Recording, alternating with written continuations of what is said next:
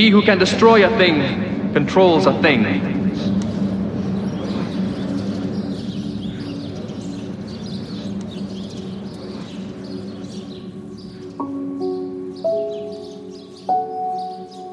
Episode 4 Red Island. 1948 would be the year that the Republic of Korea, the half of Korea south of the 38th parallel, sprang into existence. That same year, President Syngman Rhee declared a national emergency, the decree through which his dictatorship would kill, imprison, and torture anyone it wanted. All it had to do was make sure to call them communists. And the label communist could apply to many in South Korea. There were those who were self identified communists, like the Soviet allied revolutionary government shaping up in the north. There were communists in the south, without many ties to the north, some with no ties to the USSR. And there were the Koreans who practiced an older, yet still communal, life that didn't identify as communist, capital C. And then there were people who didn't particularly identify with any of this at all. People who happened to know someone or know of someone who was a communist. The government of Syngman Rhee, backed by the United States, would punish them all the same. House by house, village by village, Rhee's government and his cronies across South Korea snatched people away. This campaign kicked up a guerrilla war in the South, culminating in an uprising in a place called Jeju Island, a rebellion that spread to the mainland. The South's government solved the problem with the simplest solution killing. By the end of this violence, as many as 100,000 people were dead, and the thing we now call the Korean War was only months away. 1948 also saw the founding of the Democratic People's Republic of Korea in the north. The social revolution that had begun during liberation from the Japanese was increasingly shaped now by a sense of national defense against threats from the south, but also an increasing impatience with the division of the peninsula. Apart from seeing their countrymen slaughtered in the south, Border clashes and constant threats from the Republic of Korea pushed the North to consider a permanent solution to the partition of their country. So, in this episode, we'll look at these uprisings in the South, the war before the war, the state sanctioned slaughter in the South, with its awful climax on Jeju Island, put some strain on the official line that the Korean War sprung out of nowhere in June of 1950. We'll also take stock of a very important development for everyone involved here the success of the Chinese communists, their victory in the Chinese Civil War in October of 1949 not only changed the equation of revolutionary potential in Asia and China's relationship with both the USSR and Korea, it also landed like a lead balloon in Washington, D.C., where an already embattled Truman administration suddenly had to answer for the so called loss of China. All of this should set us up well to see where things lay in the months leading up to June 1950 on the 38th parallel. Uh, sound 37. However you tell us the story, just the, the complete story of Wallace. Well, I think that's the best way to do it. You will. I was, uh, whenever you're ready, Right now. I was uh, very well acquainted with uh, Henry Wallace. I liked him very much.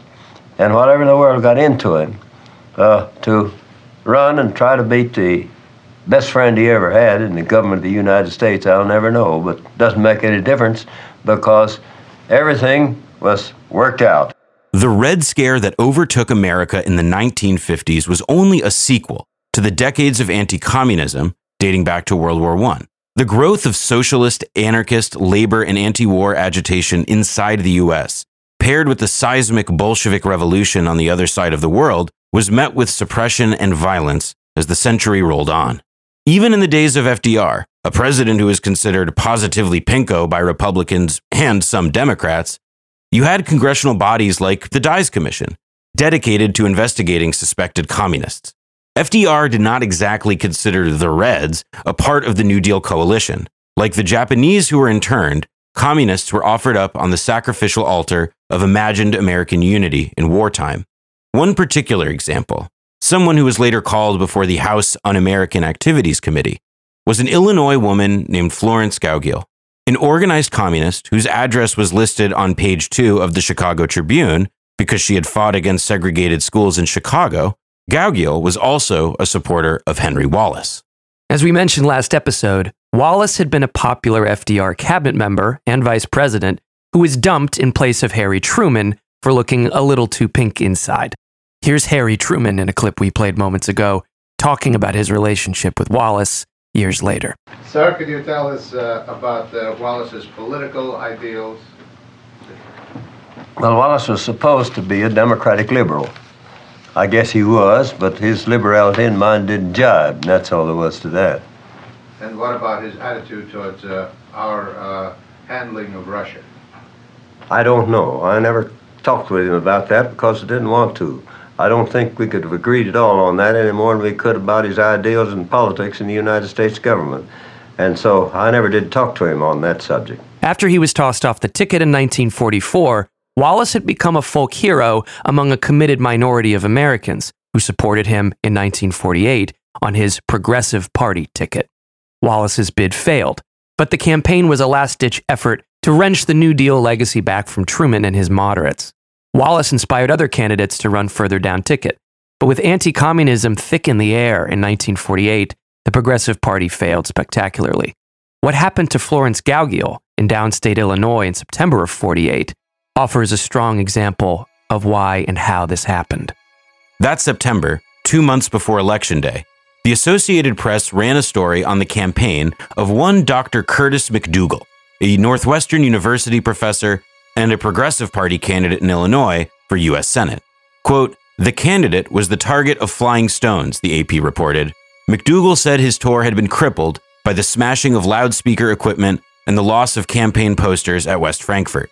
Now, Florence Gauguin had been campaigning with MacDougall. The candidate said Gauguin had been forced to return to Chicago. Quote, he said Miss Gauguin was slugged in the face when she stepped between him and the crowd at Frankfort. MacDougall scrapped his campaign plans in the area, in the rural stretches of Illinois, where the progressives were supposed to have a fighting chance.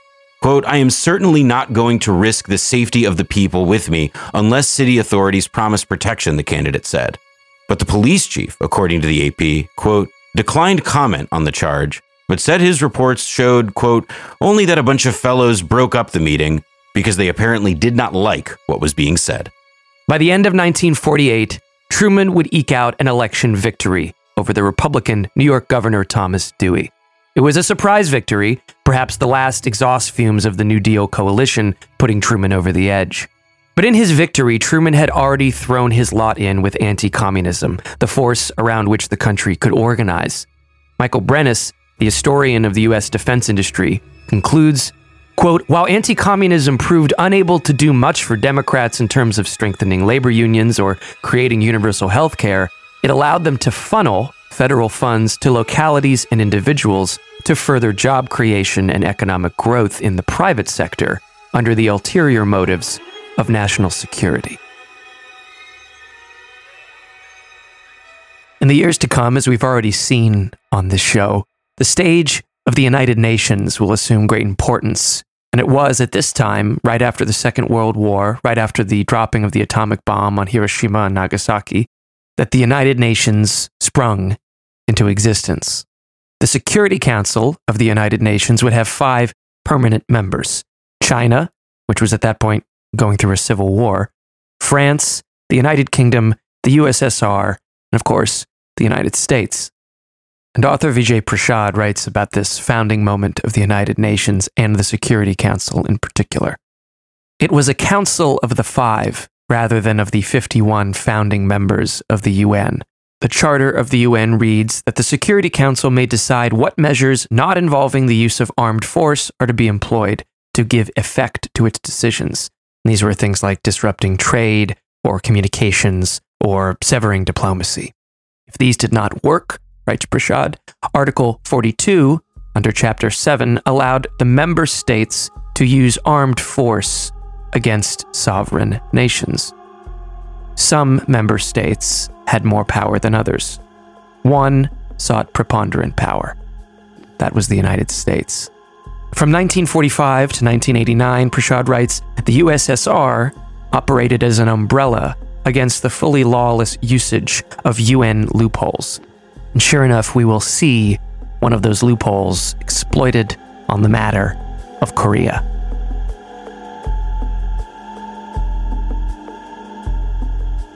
Now, Truman wasn't the only one electioneering in 1948.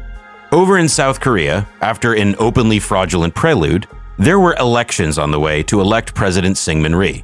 This particular event is the story of another one of those shenanigans at the United Nations, and it was led by ex Wall Street lawyer and eternal warrior for Christ, John Foster Dulles.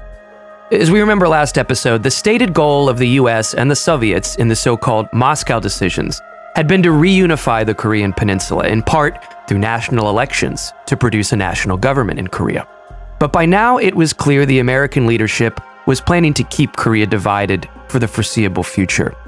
At the behest of John Foster Dulles, a new rump assembly of the UN was designed to legally justify the creation of a separate South Korean state through US sponsored elections. I.F. Stone describes the plan. Dulles was, in a sense, the godfather of the South Korean Republic. In 1947 and again in 1948, as he said, quoting Dulles now, I had the responsibility in the United Nations General Assembly of representing the United States in the sponsorship of the resolution which led to the reestablishment of Korea's independence under a representative government administering the free part of Korea. Jesus, what a mouthful. This is Stone again. He might have added that the South Korean Republic was also the first fruit of another institution he had successfully sponsored at the UN, the Interim Committee, or Little Assembly, a device for circumventing the Soviet veto power on the Security Council.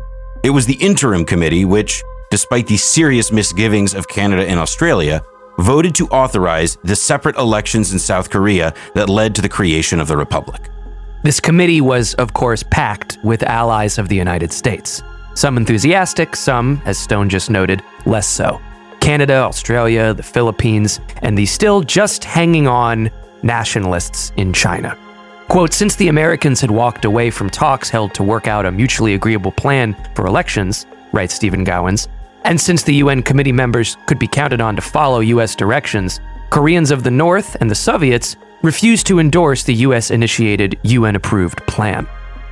All the same, the elections would go ahead in the US occupation zone alone. And here's the kicker even though the elections were only in the US zone, they would, per this resolution, apply to the entire peninsula. Needless to say, this override of not only the elections in the North, but the entire political existence of the North that all happened without any consultation with existing North Korean leaders or delegates of the People's Committees. And so it is unsurprising that many Koreans ended up protesting these US imposed elections in the South, demanding instead an end to occupation and immediate unification with the North. The US and South Korean police would not take kindly to that.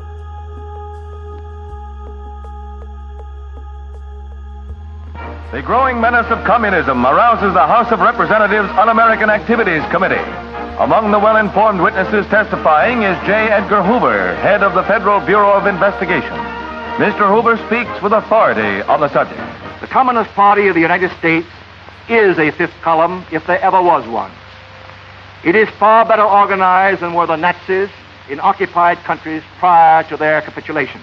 Last episode, we discussed some of the larger dynamics that shaped the Cold War in the US the emerging military industrial complex, the Beltway politicking and lobbying, all of which only escalated in hostility toward all things supposedly communist over the course of the 1940s. The biggest scandal of this period was the allegation from one Mr. Whittaker Chambers, one time Soviet spy, that his former friend, senior State Department official Alger Hiss, had confessed to passing information to the communists. A former Communist Party member turned senior Time magazine editor, an inside man of the right wing DC establishment, Chambers alleged that the moderate Nancy boy Democrat Alger Hiss was himself a spy. Journalist Anthony Summers writes, quote, In July 1948, days before the House Un American Activities Committee started the Hiss probe, the fledgling CIA reportedly ensured that Richard Nixon, the committee's youngest member, would be given inside information. Its intelligence, passed to him through Thomas Dewey, the Republican candidate in that year's presidential election, was that Hiss was indeed a communist. The following month, as the House Un American Activities Committee faltered in the face of Hiss's denials, Nixon received confirmation that Hiss had indeed known Chambers. It came, according to CIA sources, from Allen Dulles. I am holding in my hand a microfilm of very highly confidential, secret State Department documents. These documents were fed out of the State Department over 10 years ago by communists who were employees of that department and who were interested in seeing if these documents were sent to the Soviet Union, where the interests of the Soviet Union happened to be in conflict with those of the United States. In April 1948, a month before the Korean elections, a guerrilla war broke out on Jeju Island, off the coast of South Korea. Jeju Island, a scenic and remote volcanic formation off the peninsula's southern coast, had long been a society unto itself, with strong communal traditions going back to the Choson dynasty. Jeju was so self sufficient, in fact, that despite its perceived communistic tendencies, the US military government left it alone for at least several months, accepting that there was no evidence there of Soviet influence. The People's Committees, seen as red mobs elsewhere in Korea, were on Jeju considered a, quote, harmless expression of political liberty. One American military government report describes the People's Committees as a functioning government. Another report sized up the island as about two thirds, quote unquote, moderate leftist. And no less than U.S. military chief General Hodge described the island as, quote, a truly communal area, peacefully controlled by the People's Committee without much Comintern influence. But this understanding would not last. President to be Syngman Rhee was building up what would become his South Korean state, and the stubborn Jeju Islanders were not getting with the program. As the feared national police force matured in size and power, Rhee's proto state began its attempt to break up the separate yet peaceful administration on Jeju Island. It led to the most staggering explosion of violence since Korea's liberation. Hwang Suk-young, whose book recounts in painstaking detail the war on Jeju Island, calls this, quote, the first major political confrontation between leftists and rightists in South Korea. What began as a local revolt involving some 350 people ended with the deaths of 10% of the island's population. What formerly classified American materials document is a merciless, wholesale assault on the people of this island. The U.S. military government called Jeju, among other things, quote, one large nest of communists and a cancer of the trouble in South Korea. Others simply called it Red Island.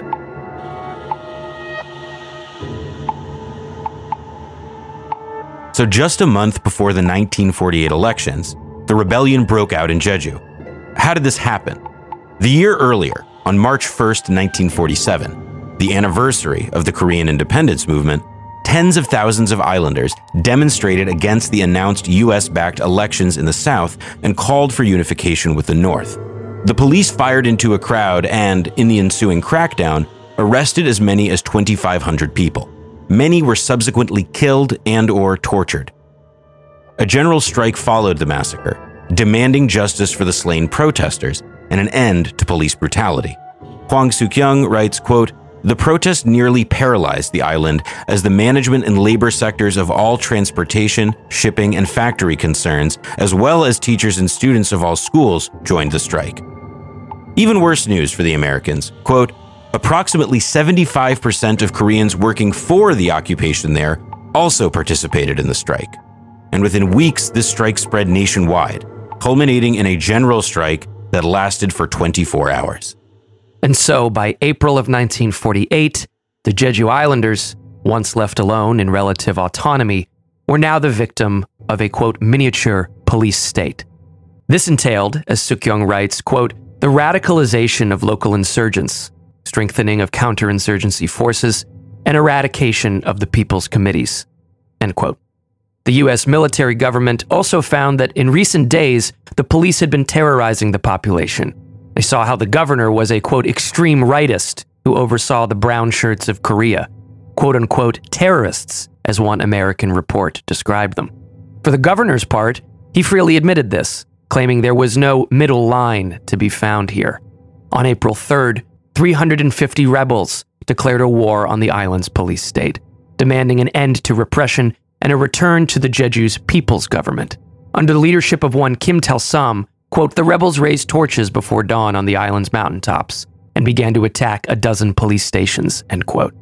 Despite this escalation, things actually looked ready to resolve by the end of the month. Quote, by April 28th, Kim In Gil, the regiment commander, and Kim Dal-sam reached a peace agreement, Suk-young writes. Quote, the Jeju uprising could have ended in 25 days without further bloodshed. But General William F. Dean, we'll meet him again soon, of the US military government rejected the peace agreement and continued the suppression campaign to ensure the establishment of the Republic of Korea. By the end of the month, Jeju was in a state of siege, quote, sealed off from the outside world.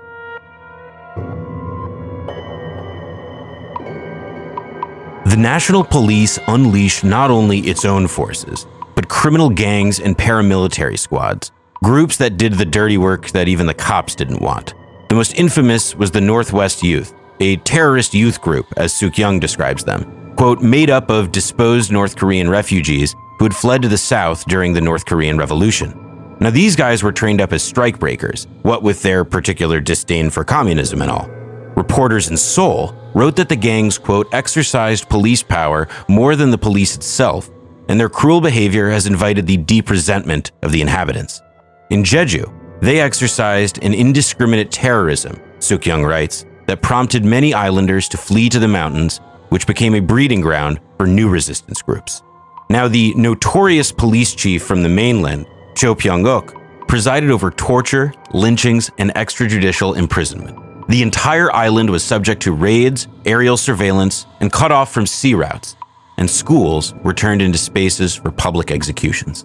The likelihood of conflict between the police and a village was directly related to the power of a people's committee. And in South Cholla, southwestern Gyeongsang, Gangwon, and Jeju Island, the left and its institutions across South Korea were very strong. U.S. intelligence estimated 15 to 20% of the communities there were, quote, openly hostile to the Americans. According to Suk-young, the South Korean army waged extensive warfare against local guerrillas hiding in the mountains and adopted a program of mass slaughter against civilians suspected of aiding the guerrillas. Villagers living in the mountainous areas fell prey to indiscriminate violence, which sometimes inspired a crop of new rebel converts. Historian Kim Pong-hyun found that a distinctly American tradition of repression had made its way into at least one district of South Korea. Lynching.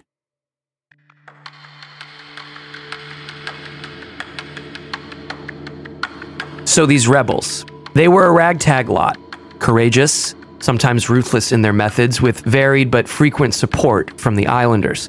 Their tactics fit into the guerrilla mold with an even more stripped down character they attacked with limited means, usually with handmade spears or swords, old Japanese rifles, and confiscated American carbines. The Inmin-gun, that is the People's Army, was three to 4,000 strong eventually in a loose network. It lacked any central command. Bruce Cumings writes, quote, The guerrillas attacked from up on the mountains around the roads by the coast, utilizing old arms caches, bunkers, and tunnels left by the Japanese occupation. The sharpest tip of the rebel movement was pretty sharp. Quote, the revolutionary terror of the rebels left hundreds of policemen, officials, and landlords dead. As many as 500 members of the Korean National Police may have been murdered, often brutally. But American G2, that's intelligence sources, nonetheless reported that the attacks on the police met with the quote, satisfaction of a large portion of the local population. Quote, dynamite was thrown into police boxes, registration boxes were attacked, police stations were burned down, and rightists' homes were bombed.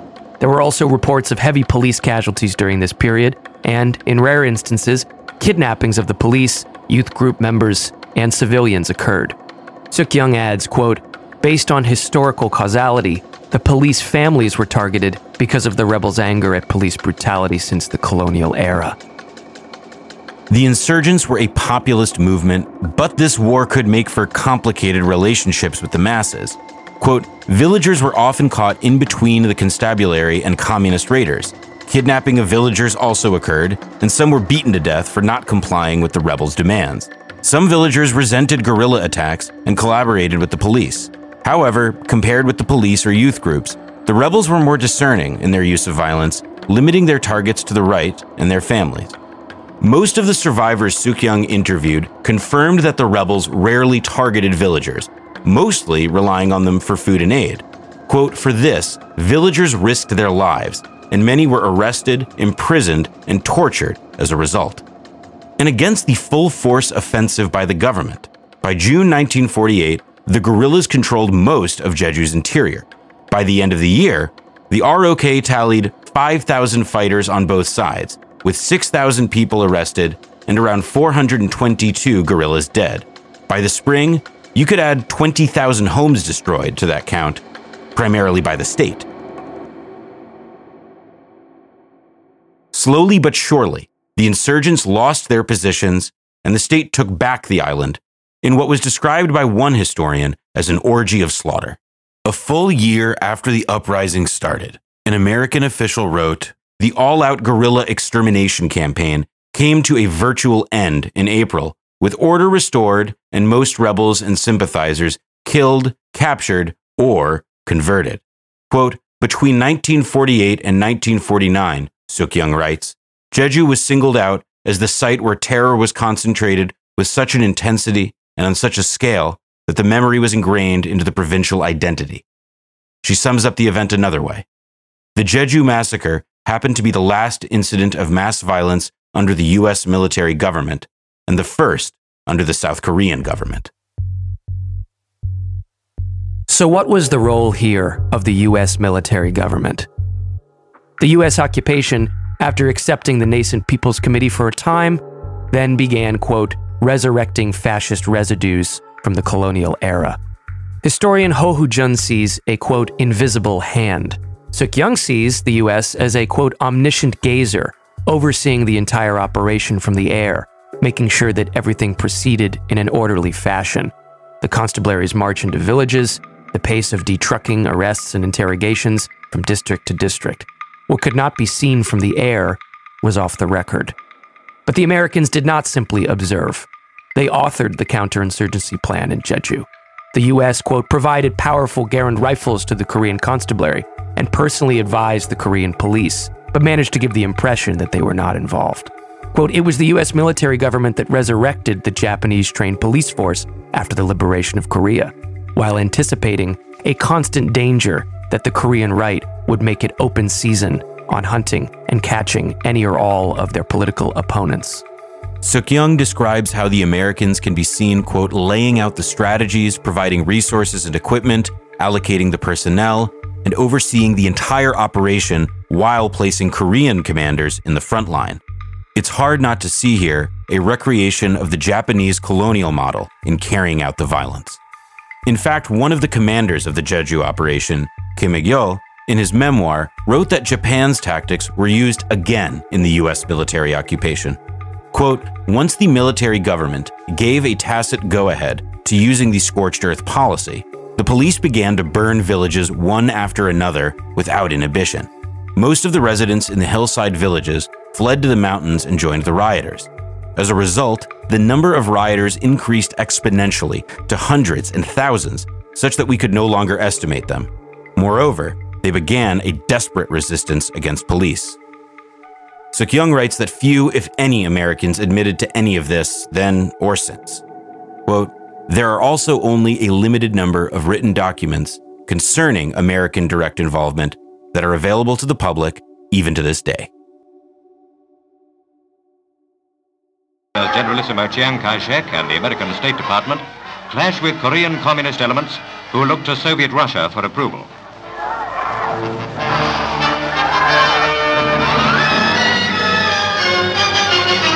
This brief history, which in South Korea remains deeply controversial and in some cases under attack for being unearthed, is not how the slaughter in Jeju was reported by the American press.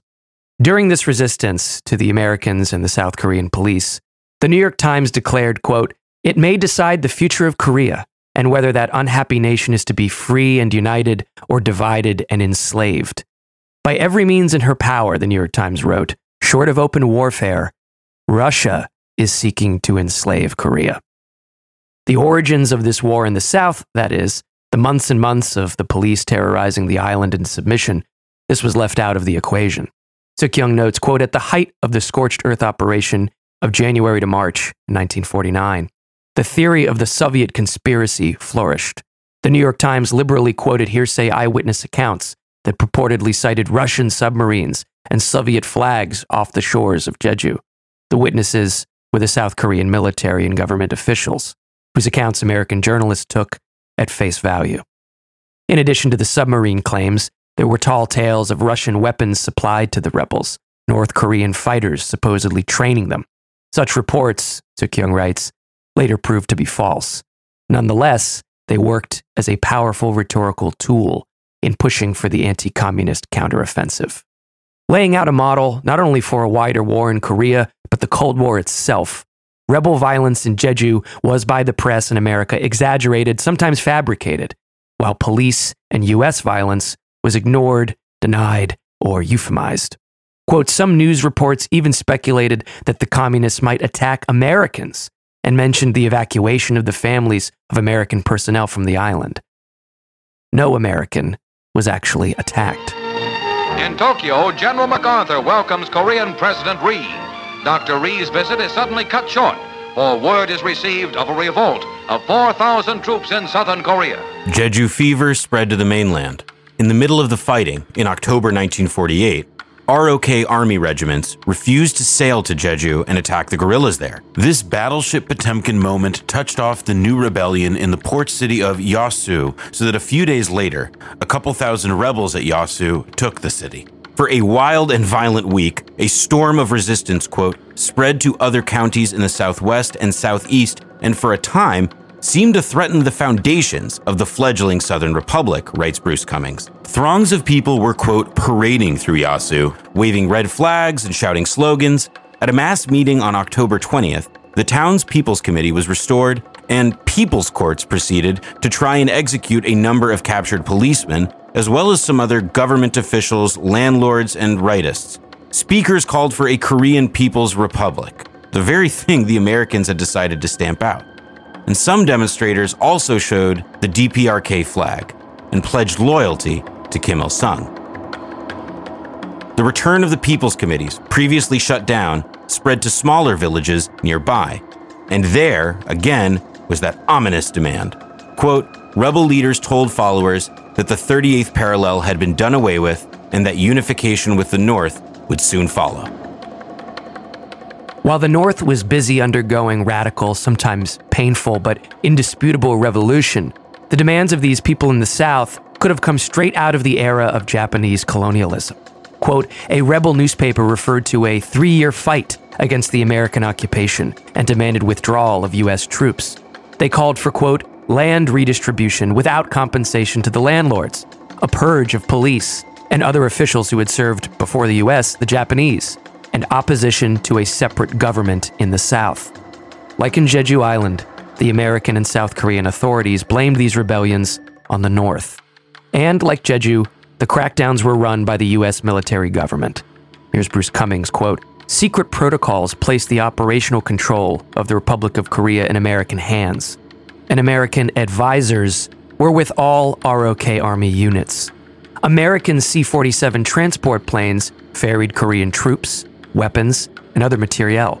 American intelligence organizations worked intimately with Army and Korean National Police counterparts. Now, here's an interesting detail.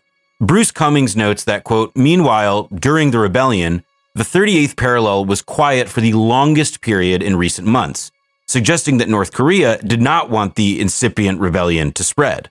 Perhaps, but evidence shows that the leaders of the DPRK took careful note of the groundswell of opposition to the Southern regime and began thinking about how to defend itself and do away with this situation altogether. One thing is for sure more violence meant more contempt for the Americans. Captain James Hausman, an American tasked with forming the ROK Army and indeed of cracking down on this revolt, recorded that police were, quote, out for revenge and are executing prisoners and civilians several loyal civilians already killed, and people beginning to think we are as bad as the enemy. Now, the tools in the counterinsurgency toolbox that Syngman Rhee, the Korean National Police, and the US military government were resorting to were not just, you know, run of the mill violence and surveillance and other thuggery, but also good old fashioned concentration camps. The U.S. State Department, for example, sang the praises of President Rhee's National Guidance Alliance, which was a nationwide network that aimed to delegitimize communism. In fact, writes Bruce Cumings, it was actually a way to, quote, set up concentration camps for political prisoners, to do conversion and re education work among anyone at all suspected of leftist activity, to the tune of perhaps 3,000 prisoners per week. One of the chiefs of this operation in South Korea said, quote, In order to be sure that conversions are sincere and complete, each individual, upon surrendering himself to the alliance, is required to prepare a complete written confession. Most importantly, he must set down the names of all individuals who served in the same cell. For a period of one year, those confessions are subject to constant recheck, largely by matching name lists. If a confession proves false or deficient at any time during that year, the person who made it becomes liable to the full legal penalty for his action and for his leftist affiliations. The rebellion in Jeju, Yosu, and elsewhere had been exterminated by spring 1949. President Syngman Rhee toured Jeju and invited the surviving rebels to, quote, become loyal citizens of the Republic. The body count on Little Jeju Island surpassed by tens of thousands what both the Americans and the North Koreans had calculated. Quote, the governor of Jeju privately told American intelligence that 60,000 people had died. Meanwhile, 40,000 fled to Japan. Almost 40,000 homes had been demolished. Of 400 villages, only 170 remained. In other words, one in every five or six islanders had perished, and more than half the villages had been destroyed. Bruce Cumings writes that, quote, the primary cause of the South Korean insurgency was the ancient curse of average Koreans, the social inequity of land relations, and the huge gap between a tiny elite of the rich and the vast majority of the poor. For this, as many as 100,000 died. Hwang Suk-young, in her deeply felt and researched book, interviewed one Mrs. Kim Ok-nyo, a survivor of police torture, specifically electrical torture. Quote, I was stripped naked in the police yard and beaten senseless with a log. Everywhere. My hands were tied with cables, and before they switched on the electricity, they would run the water and fill the tank up. I rejoiced at the thought of being killed. The level of horror inflicted here has led to a denialist strain of literature inside of South Korea. In America, things are a little easier. It's not even acknowledged.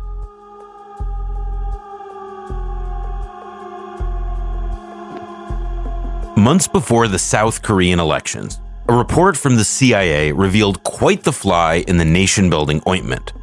Quote The current political, economic, and military situation in the US and Soviet zones, respectively, make it unlikely that any government erected in South Korea under UN auspices could long survive the withdrawal of US forces, unless it were to receive continuing and extensive US economic, technical, and military aid. Present indicators are that a government dominated by the extreme rightists under Syngman Rhee will emerge from the forthcoming UN observed elections. Such a regime, if left to itself, would be incapable of withstanding ideological and military pressure from North Korea. The CIA was adamant that these May elections simply would not produce a government that could hold its own against the North without a significant American troop presence. But at the same time, the agency could not deny reality. Quote, the continued presence of foreign occupation forces on Korean soil has resulted in chronic native resentment at the delay of the long promised independence of Korea and at the protracted artificial split of the country. End quote. Who did that leave as plausible candidates to lead a government? According to the CIA, the Korean right wing. Here's the agency. The leadership of this group of parties is provided by that numerically small class which virtually monopolizes the native wealth and education of the country. Since this class could not have acquired and maintained its favored position under Japanese rule without a certain minimum of, quote, collaboration, unquote, it has experienced difficulty in finding acceptable candidates for political office and has been forced to support imported expatriate politicians such as Syngman Rhee and Kim Koo. These, while they have no pro Japanese taint, are essentially demagogues bent on autocratic rule.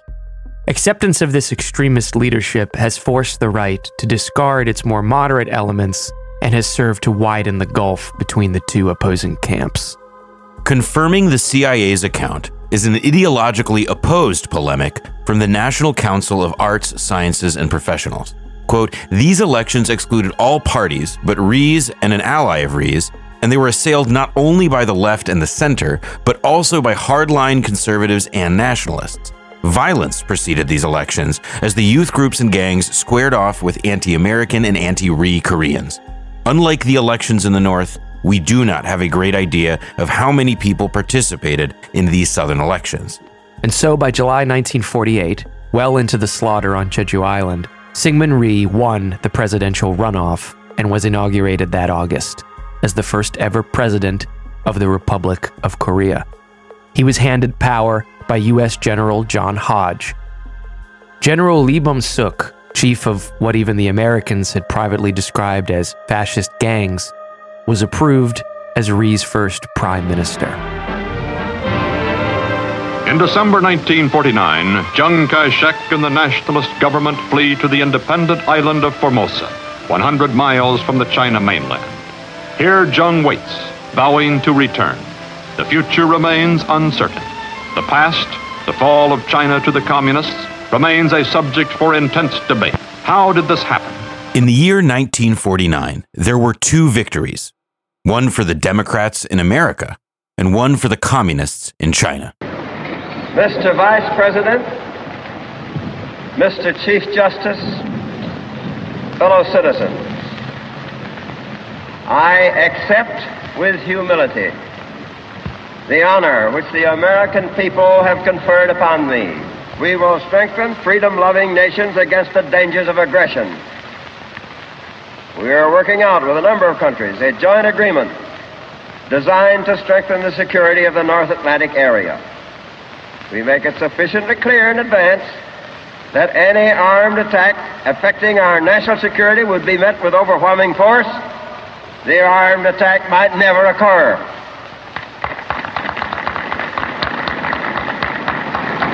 Henry Wallace had some thoughts on Truman's inauguration speech.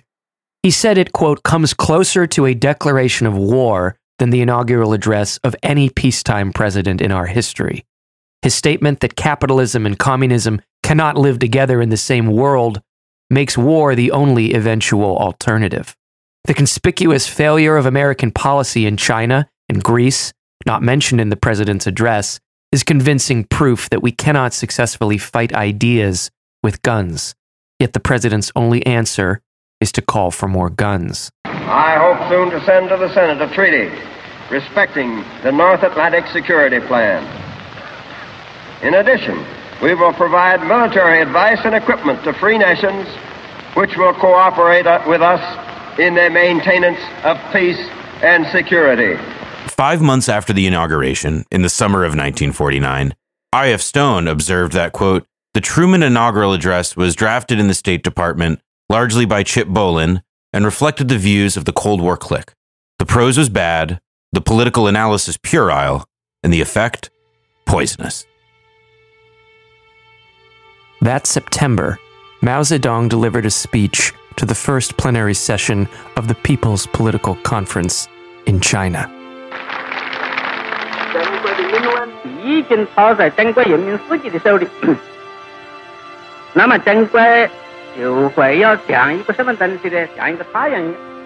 The address came after and summed up the decades of war China against the imperialists, China against Japan, and the Chinese communists against Chiang Kai shek's nationalists.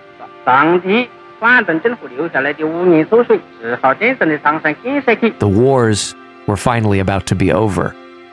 Mao's speech was titled, The Chinese People Have Stood Up.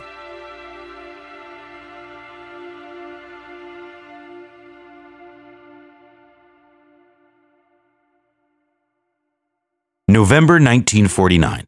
Congressman Richard Nixon, member of the House Un American Activities Committee, declares his candidacy for the Senate. Here's how the Escondido, California Weekly Times Advocate wrote it up. Declaring that the issue in next year's election is, quote, simply the choice between freedom and state socialism, Congressman Richard Nixon of Whittier announced his candidacy for senator from California here Thursday night. Quote, they can call it planned economy, the fair deal, or social welfare, Nixon said. It's still the same old socialist baloney anyway you slice it. Believe me, I am well aware of the communist threat, and I do not discount it. But I am convinced that an even greater threat to our free institutions is presented by that group of hypocritical and cynical men who, under the guise of providing political panaceas for certain social and economic problems in our society, are selling the American birthright for a mess of political pottage. Slowly but surely, they are chipping away the freedoms which are essential to the survival of a healthy, strong, and productive nation, Nixon continued. Nixon told an enthusiastic capacity audience, quote, there is only one way we can win. We must put on a fighting, rocking, socking campaign and carry that campaign directly into every county, city, town, precinct, and home in the state of California. As a junior Republican congressman, Richard Nixon wasn't in on the great foreign policy debates of the day, but he was attuned to the political currents of his time. And what Nixon understood regardless of his personal feelings about it, was that anti communism was a valuable political tool. It rebutted the left wing agenda and offered an alternative in one fell swoop. The Alger Hiss case had brought him closer to being a statesman than ever before. The events of late 1949 and his Senate campaign would elevate him further. After the conclusion of the Chinese Civil War, the victory of the communists and Chiang Kai shek fleeing to Taiwan, Nixon's hawkishness only benefited him further. That the Chinese government hadn't gotten much from Japanese reparations, that Chiang's fall had happened under a democratic president, and that a quote, red China was now a reality. And what's more, Chiang's fall wasn't the only thing scaring the US. In late September 1949, just a week before Mao officially declared the establishment of the People's Republic of China, based in Beijing, the United States government told the public that what Truman had once said would never happen had actually come to pass. President Truman's dramatic announcement that Russia has created an atomic explosion sends reporters racing for Flushing Meadow, where Russia's Vyshinsky arrives to address the United Nations. The Soviet Union had exploded their own atomic bomb. Faced with this fact, as well as the discovery of Soviet mole Otto Fuchs, in January 1950, Truman decided to pursue development of the hydrogen bomb. This was the first major technological escalation of the nuclear arms race, the leap to thermonuclear war.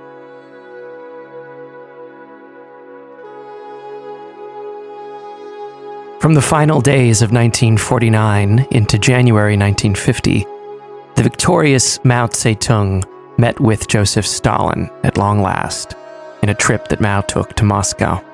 Mao's goal during these talks was to produce a Sino Soviet treaty for the new People's Republic of China. Sitting across from Stalin in the Kremlin, the chairman allegedly said that the terms of this treaty must be, quote, both beautiful and tasty.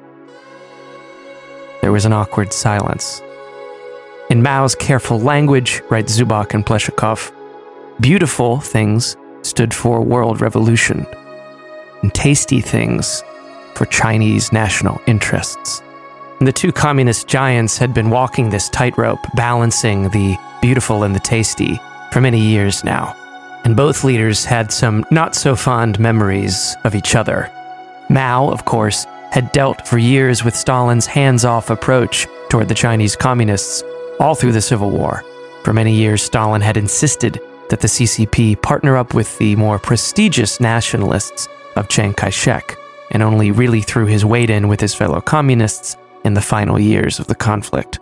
And Stalin, for his part, recalled a crucial moment in World War II when he pleaded with Mao for Chinese troops to cover his eastern flank against Japan. Mao denied him this and left the Soviets to fend for themselves. But at this point, in 1950, with a victorious Mao across the room, Stalin was interested in boosting a strong, if subordinate, communist China. The Soviet leader was particularly interested in allowing the USSR to retain a base in Port Arthur. and to hold on to rights in Manchuria and Xinjiang. He tried to ease the war weary Mao's concerns about another imminent war, particularly from the US or a resurgent Japan.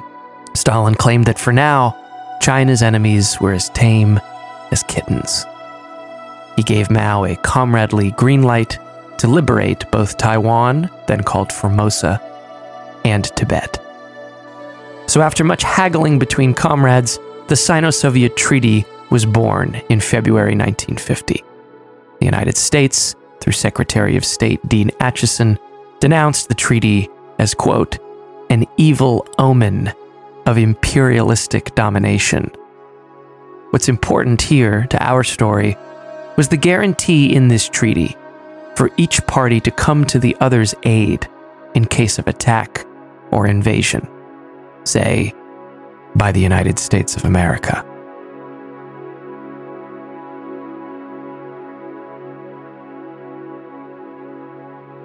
The story is spread in, in testifying against Mr. Hiss. I'm working out some old grudge for motives of revenge or hatred. I don't hate Mr. Hiss. We were close friends, but we are caught in the tragedy of history. Mr. Hiss represents the concealed enemy against which we are all fighting and I am fighting. I've testified against him with remorse and pity. The conviction of Alger Hiss for perjury for lying about his association with Whittaker Chambers in January 1950 was a new, terrifying high watermark in the American holy war against communism at home. On January 21, 1950, Hiss was sentenced to five years in prison. About three weeks later, Wisconsin Senator Joe McCarthy took the stage in Wheeling, West Virginia. He claimed that in the war between Christianity and communism, communists had struck a fiendish blow by infiltrating the U.S. government. I think we should keep in mind when we refer to Democrats, we refer to the administration, that there are definitely two groups of Democrats as of today. Number one, there are the millions of loyal Americans who have voted the Democrat tickets. Individuals who are just as loyal, who hate communism just as much, and love America just as much as the average Republican. That's one group. On the other hand, there is that small, closely knit group of administration Democrats who are now the complete prisoners and under the complete domination of the bureaucratic communistic Frankenstein which they themselves have created. Ladies and gentlemen, they shouldn't be called that administration Democrat Party to call them Democrats is an insult to the millions of loyal American Democrats. They shouldn't be called Democrats. They should be referred to properly as the commie crap party. And who was Joe McCarthy? In short, a young Catholic lawmaker who had switched from Democrat to Republican, and he was close to Joe Kennedy, father of Bobby and Jack. McCarthy vigorously ran the House Un American Activities Committee with the assistance of one Roy Cohn. But West Virginia, February 1950, was effectively his national coming out party. It made him internationally famous. Perhaps he had seen Richard Nixon's swift rise by playing the red card, so to speak. McCarthy's story was that Chiang Kai shek had been undercut by communist loving members of the U.S. State Department. This wasn't true. Chiang was weak and unable to stop the communists in any case. But the mainstream press ate up McCarthy's version of events all the same. A very simple explanation for why the US was losing nation after nation to communism was finally being supplied. The Saturday Evening Post and many other influential news outlets immediately began cheering McCarthy on. On February 21st, according to the Associated Press, Senate Democrats had agreed, quote, to press a thorough investigation of charges by Senator McCarthy that a spy ring is operating in the State Department. Now, these maneuvers weren't universally celebrated. A Madison, Wisconsin paper, for instance, the Capital Times, ran an editorial with the headline, quote, Trick of Guilt by Association. In fact, the Capital Times was added to McCarthy's list of communist conspirators. The extent to which one of your papers in Madison, the Capital Times, has been following the Communist Party line. But McCarthy's ostensible opponents, congressional Democrats, they instead appeared to take seriously the idea that the State Department, headed by one of their own party, had been infiltrated by communists. Quote, I want to get the honest to God Americans there out from under that cloud. This is what Democratic Senate Majority Leader Scott Lucas reportedly shouted at a press briefing after a party conference. And if there were communists in the State Department, Lucas said, quote, the president and every senator on this side of the aisle won't rest until they are routed out.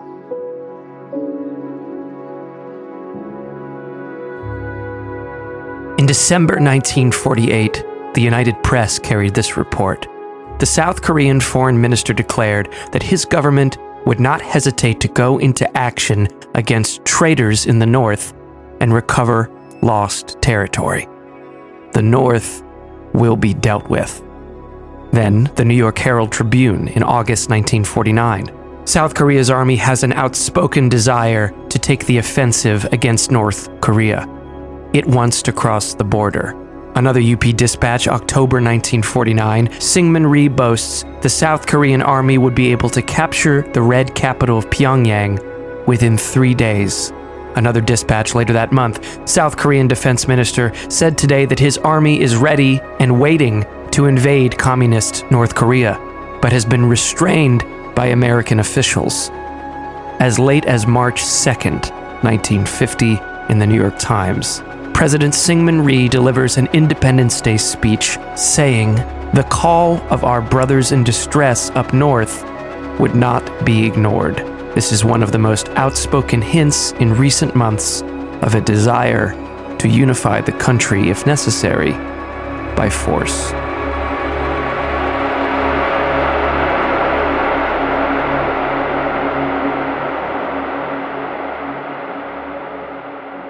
Then, that summer, there was, all of a sudden, complete silence.